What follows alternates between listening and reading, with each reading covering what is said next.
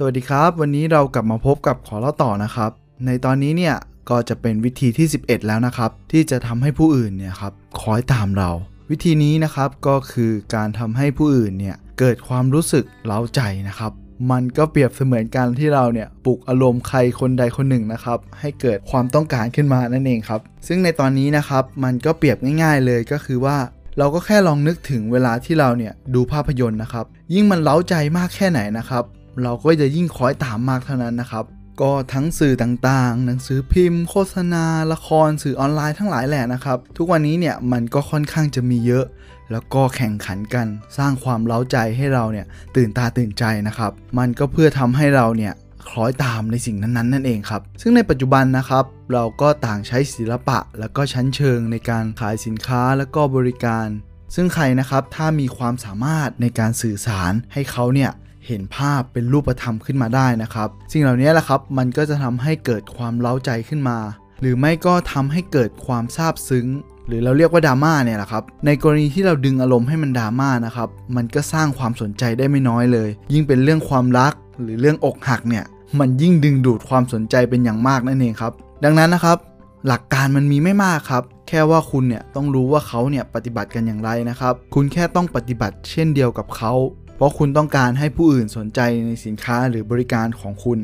ผมเองก็มองว่าเราก็ไม่ควรโปรโมทจนมากจนเกินไปนะครับ เกินความสามารถที่เราจะรับมือไหวเนี่ย เพราะเนี่ยแหละครับมันจะกลายเป็นความโลภ และคุณเองนะครับก็จะไม่ต่างอะไรจากคนที่เขาเนี่ยกอบโกย โดยไม่สนใจความเดือดร้อนของผู้อื่นนั่นเองครับ ทีนี้นะครับเรามาดูตัวอย่างของการใช้เทคนิคนี้กันดีกว่าครับ เรื่องนี้นะครับก็เป็นการสืบสวนถึงความเป็นมาของครีมทาหน้าเนี่ยครับซึ่งแต่ก่อนเนี่ยมีการแพร่หลายกันอย่างมากนะครับ ซึ่งผู้สอบสวนนะครับเขาก็ต้องการรายละเอียดจากบริษัททำครีม เนื่องจากแต่ละบริษัทเนี่ยพากันลดราคาแล้วก็แข่งขันกันอย่างมากนะครับ ในตอนแรกที่เขาได้ไปพูดคุยนะครับเขาก็คุยถึงวิธีการสอบสวนข้อเท็จจริง แล้วก็ต่างโต้แย้งกันไปโต้แย้งกันมานะครับ ซึ่งเขาเองเนี่ยเขาก็กลายเป็นฝ่ายชนะในที่สุดนะครับ แต่เขาก็ไม่ได้ผลอะไรมาเลยนะครับ แต่ในการพบกันครั้งที่2เนี่ยเขาไม่สนใจเรื่องรายการตัวเลขหรือสถิติอะไรแล้วนะครับเขาก็เพียงแต่แค่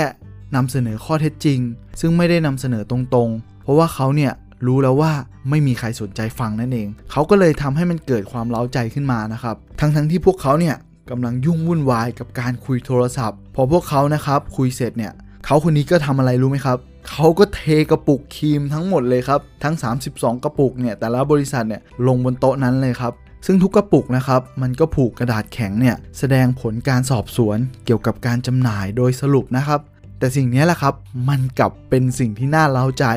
ผลเป็นอย่างไรล่ะครับ มันเป็นเรื่องแปลกมากๆเลยนะครับ เพราะสิ่งเหล่านี้เนี่ยมันเป็นสิ่งแปลกใหม่ เขาจึงยอมหยิบมากระปุกหนึ่งแล้วก็หยิบกระปุกต่อๆไป พร้อมกับอ่านข้อความ แล้วก็สนทนากันอย่างเป็นมิตรเลยนะครับ10 นาทีผ่านไป 20 นาทีผ่านไป 40 นาทีผ่านไป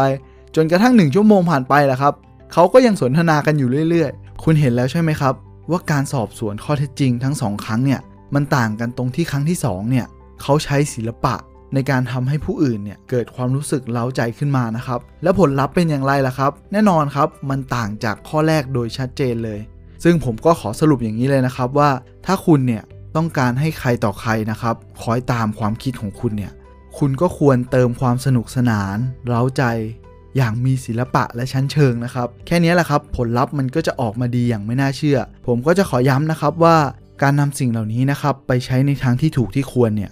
มันเป็นเรื่องที่สำคัญมากเลยนะครับ เพราะมิเช่นนั้นแล้วเนี่ยมันอาจจะส่งเสริมคุณได้ก็จริง แต่มันอาจจะกลับมาทำร้ายหรือทำลายคุณเองก็ได้นะครับครับสำหรับวันนี้เนี่ยขอเล่าต่อก็ขอฝากไว้เพียงเท่านี้นะครับ แล้วเดี๋ยวเรากลับมาพบกันใหม่ สวัสดีครับ